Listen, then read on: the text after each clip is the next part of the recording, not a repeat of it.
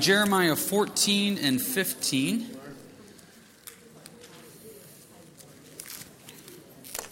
Continuing our study here through the book of Jeremiah. We're going to do what we've done here the last couple weeks. Once we've set the scene in the first 10 chapters of Jeremiah of what the book is about, the judgment that's coming, each lesson that we've done here lately has been a teaching on the judgment that's coming, but also a little bit into Jeremiah's personal heart. And we can really understand and relate to Jeremiah. As we've mentioned here many lessons, Jeremiah ministered for over 40 years, and from a numbers perspective, was not successful in any way whatsoever. In fact, he was completely unsuccessful by there's not one recorded convert that listened to anything that Jeremiah had to say. In fact, the people hated him, hated him a lot for what he said. So there's a lot we can learn from Jeremiah of going through difficult times and tough times and relying on the Lord. But at the same time, too, there's this ongoing theme of judgment is coming here for Israel. Babylon is basically getting ready to breathe down their necks and come down and take them and defeat them.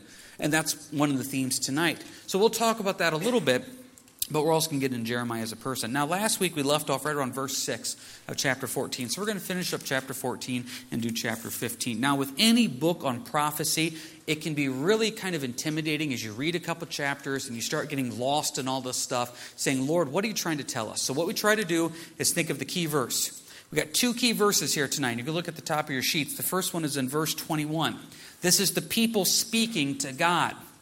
Do not abhor us for your name's sake. Do not disgrace the throne of your glory. Remember, do not break your covenant with us. The people were realizing they were in the wrong. The people were realizing judgment was coming. Now they're crying out to the Lord. Now you would think the response of God would be forgive, forget, and let's move on. God's response, though, look at the next verse, Jeremiah 15, 6. You have forsaken me, says the Lord. You have gone backward. Therefore, I will stretch out my hand against you and destroy you. I am weary of relenting. That's not kind of the response that you were expecting from God. God basically has reached this point where he said, Enough is enough, and you need to be judged for what you've done. Now, you know this in our little phrase that we use out here all the time is anytime you see judgment, there's always grace and mercy. We'll get to that. But God, in these chapters, you have Israel crying out for help, for forgiveness, and God says no. Then you have Jeremiah interceding on behalf of Israel, saying, Lord, forgive them. And God tells Jeremiah, quit praying for these people. That sounds really tough. But it's actually not as tough as you think. Because really, what it's talking about here is God saying the only way to really get your attention is to allow you to go through this trial and tribulation of being overtaken by Babylon, being taken in captivity, and then when you come back, I'll have your hearts the way I want. But you have to go through this. Our fourth son, uh, Layden, is in a phase right now whenever he does something wrong, and he does something wrong a lot is that we need to go take care of the situation. So we'll go in there, and as soon as we go in, he knows what's coming. First words he says to me is, I'll be good. Well, I know you'll be good now because I'm coming in. I'm coming in, I'm getting ready to discipline. I know you'll be good. And he knows exactly what he's done wrong. Daddy, I won't be a bully. That's the phrase we always tell him is, Layden, you're being a bully. Don't be a bully. I won't be a bully. Or, you know what? I won't stand on my bed. I won't jump on my bed. I won't take the toys from the buddies. He knows exactly what he's doing wrong, and he says, I promise I'll be good. That's exactly what Israel's doing here tonight. Lord, we promise we'll be good. Well, I know you'll promise to be good, but you still have to be disciplined for what you did. See, that's the deal that's happening. They know what's going on. If you remember the first six verses last week, is they're in a spiritual and a literal drought. They have nothing. In fact, if you read through this, some of the things that's going to be happening to them, they're going to be so besieged, they're going to be so poor that the women start eating their placentas after birth because there's such lack of food. Their kids die, and then instead of burying their children, they eat them because there's nothing left. They know what is coming. They realize they have crossed some line in the sand. And God says, Yeah, I'm glad you realized it now, but it's too late. See, that's the thing. I don't know how many times I get a phone call from somebody in the community, and it's a mom calling on behalf of their child. And they're saying, My child just fill in the blank just got in trouble at school or whatever, can they come in and talk to you? Yeah, come in and talk to me. So they come in and talk to me. Problem is, it's already too late. The, the problem's already happened. The situation has already happened, and there's really no pieces left to pick up. It's just the hand of judgment that's going to fall. And as the hand of judgment falls, That's actually God's most loving thing He can do is to let them go through a trial and a tribulation to get their attention. So if you look at verse 21 one more time of Jeremiah 14 and them crying out to God for love and forgiveness. I mean, look at verse 7. Oh Lord, though our iniquities testify against us, do it for your name's sake. For our black backslidings are many. We have sinned against you. Oh, the hope of Israel, his Savior in time of trouble. And they just go on and on. Look at verse 9. Like a mighty one who cannot save, yet you, O Lord, are in our midst, and we are called by your name. Do not leave us. This sounds great. But they should have said this 50 years ago. They should have said this 100 years ago. They didn't. So God's response, verse 10 Thus says the Lord to this people, Thus they have loved to wander. They have not restrained their feet. Therefore, the Lord does not accept them. He will remember their iniquity and now punish their sins. Verse 10 is just straightforward. Israel, you messed up. You messed up for centuries, for decades, and now you have to be disciplined. And look at verse 11. The Lord said to me, Do not pray for these people, for their good. When they fast, I will not hear their cry. When they offer burnt offerings and grain offering, I will not accept them, but I will consume them by the sword, by the famine, and by the pestilence. I was just talking to somebody recently, and their child was going through a very difficult time, and the parent was crying out. And I said, Do you ever think that one of the most loving things we can do for your child is to let them fall into tough times? And I said, You know what? I know that's got to be difficult to pray as a parent. I know that's got to be difficult. It's hard for me to say to you, to the parent, but do you ever think that maybe the best thing we could do is not pray for the Lord to miraculously step in and save this situation? but to allow this person to go through a difficult time. That's what God is saying to Jeremiah. Jeremiah's heart cries out for Israel, and God is saying, Jeremiah, quit praying for them. This is the best thing that could happen to them, is for them to be judged and to be rejected. Boy, that sounds tough. But that's the most loving thing God can do for Israel at this time is to ignore their pleas and cries and say, I'm going to let you go through this to get your attention. Now, some of you out there, as parents or grandparents, maybe you've gone through that with your kids. Maybe you were the kid that you had to go through that. Fruit can come out of that. It's not easy, it's not fun, it's not pleasant, but it's the most loving thing the Lord can do. Now, we'll stop real quick there. Anybody got any quick questions, comments about that? Because that's kind of a tough one. It's a tough one to chew on. It almost comes across as unloving, but it's the most loving thing that God can do. All righty. What's one of the reasons why God's rejecting them is the false prophets, verse 13. And I said, Ah, Lord God, behold, the prophets say to them, You shall not see the sword, nor shall you have famine, but I will give you assured peace in this place. And the Lord said to me, The prophets prophesy lies in my name, and I have not sent them, commanded them, nor spoke to them. They prophesy to you a false vision, divination, a worthless thing, and the deceit of their heart. Therefore, thus says the Lord concerning the prophets who prophesy in my name, whom I did not send, and who say, Sword and famine shall not be in this land. By sword and famine, those prophets shall be consumed. God hates false prophets. He hates it when someone speaks in his name and says something. Turn, if you will, to Deuteronomy 13. One of the worst things you can do is say, Thus saith the Lord, and the Lord didn't say it. If you're going to stand up and say, God told me to tell you, you better be sure God told you to say that. If you're going to get up as you're going to Deuteronomy 13 and you're going to tell somebody, I really prayed about this and the Lord revealed to me, then you better be sure the Lord revealed that to you. Now, I'm not saying that to scare you. I'm not saying that to put fear in you, but too often in Christianity, people throw those phrases out all the time. Well, I prayed about it and the Lord told me. Well, the Lord told me to tell you this. I don't know how many times I've had people out here at church for the last years that have come up over years and said, you know, God told me to tell you this. It's like you don't even know what's going on. We got to be careful about thus saith the Lord. But do you ever stop and think, okay, if these guys are false prophets and their message is completely false, why in the world does God allow it to continue? I mean, we've talked about this before. I was just watching a program the other day on television, and I've told you my sinful nature I have. I watch the bad Christian programs because it gets me riled up. And I'm watching one of the bad Christian programs the other day, and they're showing, and I'm going to get all riled up now, they're showing me their house they're building. Now, at the bottom, it says I can become an eternal gift member for $1,000 a year. And as they're telling me I can become an eternal gift member for $1,000 a year, they are showing me their three story house that they are building for themselves. And I'm really thinking, how much of that eternal $1,000 I'm giving you is going to you? And I'm sitting there saying, Lord, can't you just like zap their equipment or something? I mean, you get frustrated. Why doesn't God just step in and silence the false prophets? Look at verse 1 of Deuteronomy 13. If there arises among you a prophet or a dreamer of dreams, and he gives you a sign or a wonder, and the sign or the wonder comes to pass of which he spoke to you, saying, Let us go after other gods which you have not known, let us serve them, you should not listen to the words of the prophet or the dreamer of dreams. That makes sense. But look at the rest of verse 3. For the Lord your God is testing you to know whether you love the Lord your God with all your heart and with all your soul. The Lord says, I allow false prophets to come into your midst to test you to see if you'll really listen to me or whether you won't. Now, it sounds like God is setting us up for failure. He's not. He is giving us the tools to determine what is true and false, and He's asking us to use those tools to determine the truth. But He says, I will allow that false prophet to come into your midst to see if you really will listen to me or not. That is why there's sometimes so much false junk out there, and you want to stop and say, Lord, why do you allow this to happen? He allows this to happen to say, Are we really going to believe it? Are we going to test it out to see?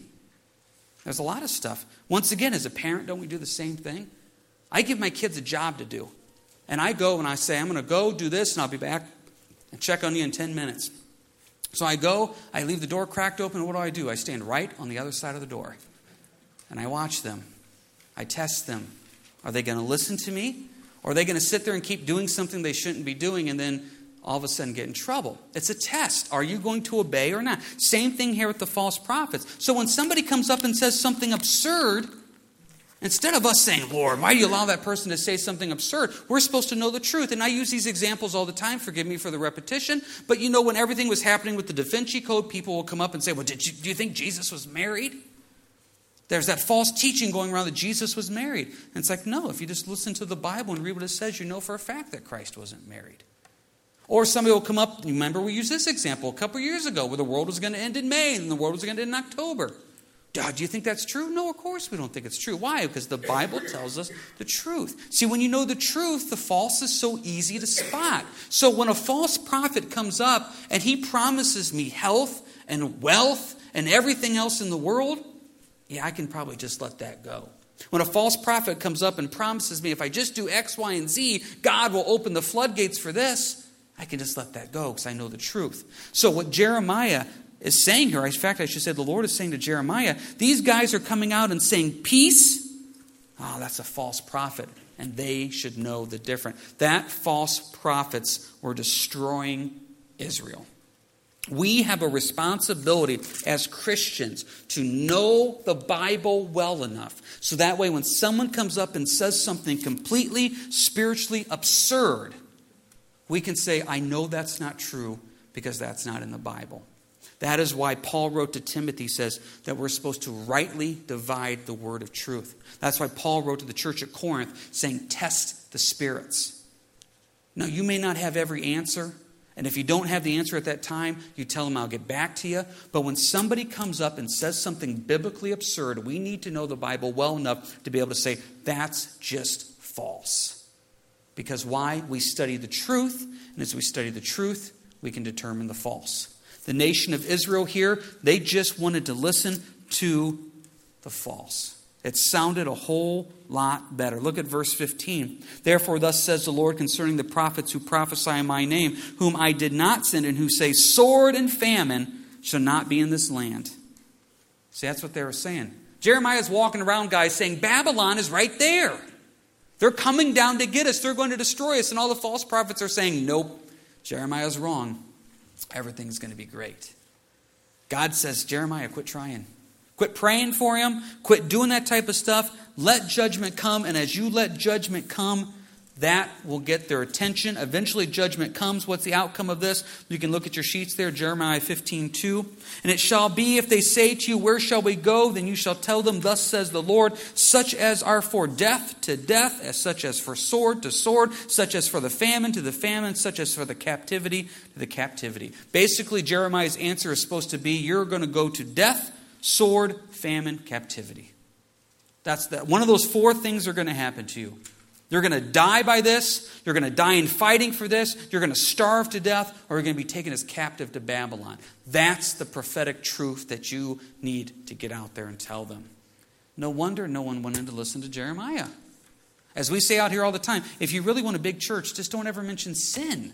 Don't ever mention hell. Don't ever mention anything bad. Just keep promising good, fun stuff. Jeremiah couldn't not speak the truth. Now, you can read right here on your sheets where it says covenant. We're supposed to read the fine print. Turn, if you will, to Deuteronomy real quick. I know we hit this a couple weeks ago, but it bears repeating. Go to Deuteronomy, please. Deuteronomy 28 first.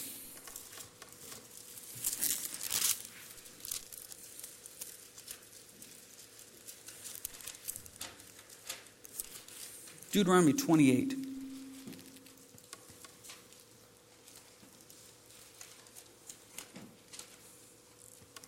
I just want to hit a couple of these verses here of some of the things that they said were going to happen to them, and that's exactly what happened to them. If you look here in Deuteronomy 28, pick it up in verse 15.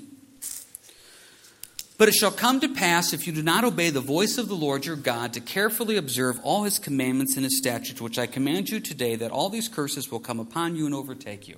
That is the fine print of the covenant that God made with them. It's, it's explicitly right there. Jump back to verse 1 of, Deuteronomy 28. Now it shall come to pass if you diligently obey the voice of the Lord your God to observe carefully all his commandments, which I command you today, the Lord your God will set you high above all the nations of the earth, and these blessings shall come upon you. So verses 1 through 14 are all the promises of the blessings that God gives as long as they follow the covenant. Starting in verse 15 of Deuteronomy 28, going all the way to verse 68, there are nearly, what is that, uh, 53 verses of curses. And guess what? And we don't have to go through them because we don't have time. All those four things that we mentioned death, captivity, sword, famine they're all there in those 50 plus verses. That's the fine print. See, Israel agreed to this in verse 15. They, they, they read the fine print, they signed the contract, and, and this is the agreement that they came to with God is that if they don't do this, if they don't follow the Lord, they will be cursed. And I'll just pick out a couple to get show you the point here. Stay in Deuteronomy 28. Look at verse 49. The Lord will bring a nation against you from afar, from the end of the earth, as swift as the eagle flies at nations whose language you will not understand, a nation of fierce continents, which does not respect the elderly, no sure favor to the young. And they shall eat the increase of your livestock and the produce of your land until you are destroyed. Verse 52 They shall besiege you at all your gates, into your high and fortified walls, in which you trust come down throughout all your land. Verse 53 You shall eat the fruit of your own body, the flesh of your sons and your daughters, whom the Lord your God has given you, in the siege and desperate straits in which your enemy shall destroy you. That, that's the fine print. Now, I, I feel awful that Israel went through those things and your heart breaks for him, just like Jeremiah. I mean, in the chapters 14 and 15, Jeremiah is weeping for him. But, but that's the deal they made. And there is no bailout for this. That's the deal. That was the deal that God made. If you obey me, I will bless you. If you disobey me, this is the curse that comes upon you. And, and you know what? We don't have 53 verses of, of fine print or whatever we should do now, God's kind of summed it up a little easier here in the New Testament. And as you go through the New Testament, it's a lot easier to follow. Just listen to this. This is out of Galatians, and you don't need to turn there. This is a lot simpler. Do not be deceived. God is not mocked. For whatever a man sows, that he will also reap. If he sows to his flesh, will the flesh reap corruption? But if he sows to the Spirit, will the Spirit reap everlasting life? How simple is that?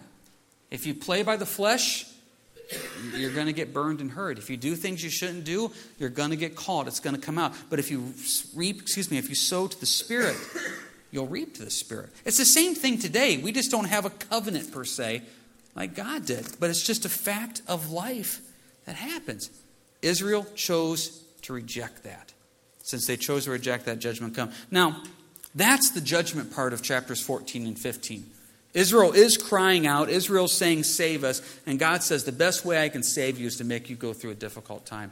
I've shared this story with you before, but just bear with me one more time. There's a gal that used to come out here, and we'd known her for many years, and she had trouble after trouble after trouble in life. And I will say that 99% of the trouble she had in life was by her own making. She would lose a job, and it would always be her boss's fault. But when you'd sit down and talk to her, you would find out she's the one that brought the illegal drugs to work and all that other type of stuff. Well, she had something going on in her life, and she was finally having a season of life where things were clicking. There seemed to be some spiritual growth, and then something happened. And this thing that happened was going to knock her down flat. And I remember when she first told me about it, in my heart, I prayed, Lord, no. She's had enough. And I really felt like, and I got to be careful when you say, Thus saith the Lord, I really felt like the Lord said, James, she needs to go through this. See, I took that as the big, mean God that lived upstairs. I mean, can't you cut this girl a break, Lord? She's been through so much. It's an Israel moment. It's a Jeremiah 14, 15 moment of where God says they have to be crushed. For them to truly realize what they need, they have to go through difficult times. And some of you sitting here tonight, you know somebody and you love them dearly, but God is saying they have to go through the death, the famine, the captivity, and the sword to get their attention. They have to and you don't want them to. And your heart breaks for them like Jeremiah's heart breaks for them. But God says that's the only way for them to truly understand and see. They have to be crushed. Remember what Jesus said in the Gospels? He referred to himself as the stone. And he said, very simply put, you either fall on the stone and become broken, or the stone falls on you and crushes you. So, one of two things happens in your life. You either fall to Jesus and become broken and say, Lord, I need you, there's nothing else but you. Or if you choose to reject that, the stone falls on top of you and crushes you. That's not being mean. I look at that as being honest. When I read Jeremiah 14 and 15, yes, my heart breaks for what the nation of Israel went through, but at the same time, too, they signed the deal. They signed the covenant. They agreed to these terms, and they rejected God. They rejected the Lord. They went to idolatry. They went to false prophets. They rejected all of it, and this is the outcome that came to it. Now, before we get into Jeremiah's heart and his response, does anybody got any quick questions, comments about anything we've talked about here tonight with the Lord and the judgment on Israel? Okay, let's talk here. Oh, sorry, Steph. Mm-hmm. Ultimately, Israel, two things. Ultimately, Israel was saved, and ultimately, Israel is saved. They go to Babylon for 70 years of captivity, and then they get to come back. Book of Nehemiah, they rebuild the walls. Uh, Book of Zechariah, they rebuild the temple. So they do eventually come back as a nation. Ultimately, Israel is saved because we know from studying the book of Revelation that when the Antichrist comes, their eyes are open to who Jesus is. So, yes, ultimately, Israel did come back out of captivity, rebuilt the walls, rebuilt the temple. And as far as we know, from this point on, they never dabbled in false idolatry again. So it really seems like it worked, and ultimately we know from Revelation that Israel as a nation becomes saved again. So the harsh discipline did work. It's a good question. Anybody else got anything here before we move on? Okay, let's talk about Jeremiah real quick. Jeremiah's heart. He's the only guy getting this. He's the only guy getting this. Look at verse 16 of Jeremiah 15. This is Jeremiah speaking. Your words were found, and I ate them. And your word was to me the joy and the rejoicing of my heart, for I am called by your name. Now, you know where I'm going to go with that in verse 16. Where did Jeremiah find strength and joy in his heart from God's word? You know, it's amazing to me as Christians, one of the most powerful tools God gives you to get through the daily ups and downs and struggles of life is His Word. His Word. And Jeremiah says right there in verse 16, he ate of his words and it was joy and rejoicing. I'm telling you right now, if you are going through a difficult time, the most powerful thing you can do is just go home and open up the book of Psalms.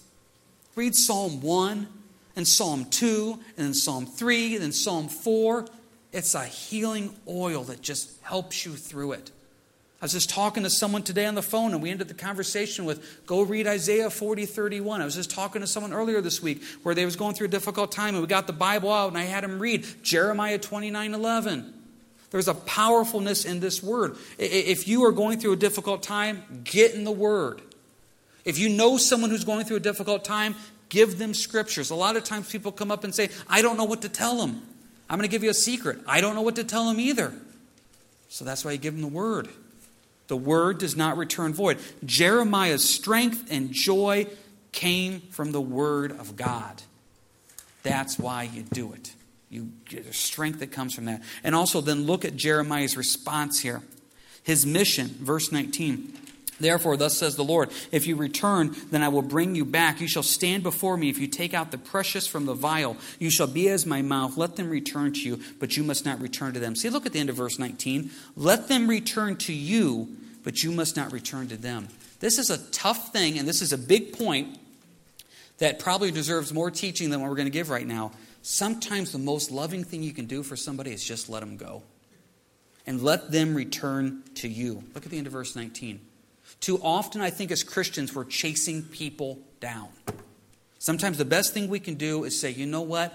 They want to step out of the protection of God. We've warned them, we've admonished them, we've loved them, we've rebuked them. Now we just sit here and wait. One of Pastor Richard's favorite things to say is, he says, they know where we're at, and they know the doors will be open Sunday at 10. Now, I hate him for saying that, but he's right. Because I'm the type of guy that I'm going to go chase people down. Richard, Richard's not chasing anybody down. That's just not him. He's too old for that. I'm going to go chase him down. But there's a truth to look at verse 19 again. Look at the end of that. Let them return to you, but you must not return to them. God could have stepped in and said, okay, Babylon, don't destroy them. God knew their heart wasn't really honest. God knew the best thing to do was to let this judgment come. And he told Jeremiah, let them return to you. Obviously, keep praying. Obviously, when the Lord opens the door, keep witnessing. But sometimes you need to let them come back to you. And look at that phrase in verse 19.